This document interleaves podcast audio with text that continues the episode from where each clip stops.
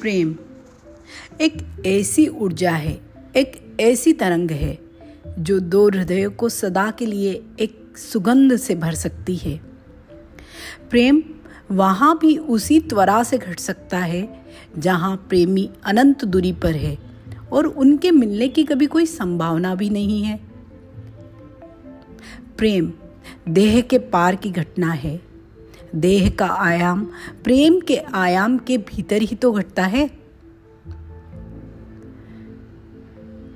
यदि हृदय में निष्ठा हो तो एक दिन प्रेम में परमात्मा की सुगंध आ ही जाती है। ये न थी हमारी किस्मत की विशाल यार होता। अगर और जीते रहते, यही इंतज़ार होता, यही इंतज़ार होता।